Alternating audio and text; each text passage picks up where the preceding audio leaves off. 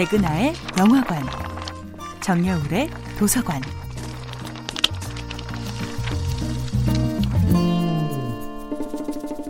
안녕하세요. 여러분과 아름답고 풍요로운 책 이야기를 나누고 있는 작가 정여울입니다.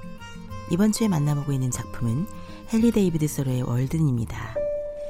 월든은 인류가 이룩해낸 찬란한 물질 문명의 풍요에 걸맞지 않은 정신 문명의 심각한 결핍에 대한 날카로운 보고서이기도 합니다. 인류는 그 어느 때보다도 부유해졌는데 왜 그만큼 현명하고 지혜로워지지는 못했을까요? 월드는 자칫 세상의 모든 것이 싫어 세상으로부터 도피한 사람의 이야기로 잘못 해석되기도 합니다. 월드는 모든 걸 버리고 자연으로 돌아가라는 일방적인 자연 예찬의 이야기는 아닙니다.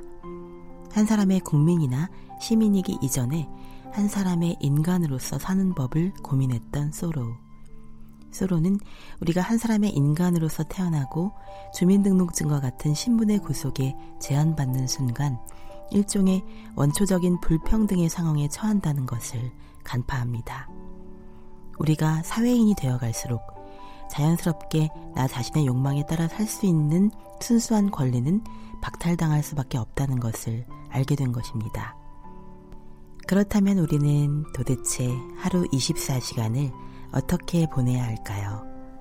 어떻게 살아야 우리 존재를 해방시키는 기술을 연마할 수 있을까요?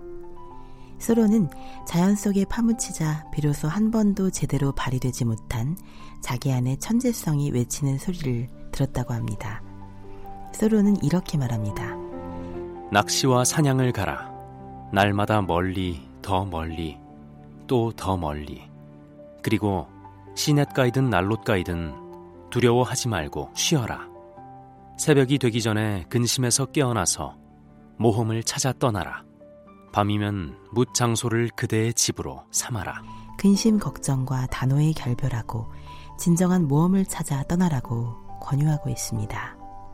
왜 우리는 각종 저축과 보험이나 주식 투자에는 열정을 쏟아부으면서도 현재 나 자신을 위해서는 좀처럼 투자하지 못하는 것일까요? 여전히 외부의 명령이나 주변의 시선을 향한 노예로 살아가는 것은 아닐까요? 월드는 단지 자연 속에 온몸을 던지기만 하면 된다고 서로는 그렇게 우리 안에 잠자고 있던 억압된 자연의 목소리를 들려줍니다. 그리고 자연 속에서 우리 안에 진정한 천재성을 찾아보자고 속삭입니다. 정여울의 도서관이었습니다.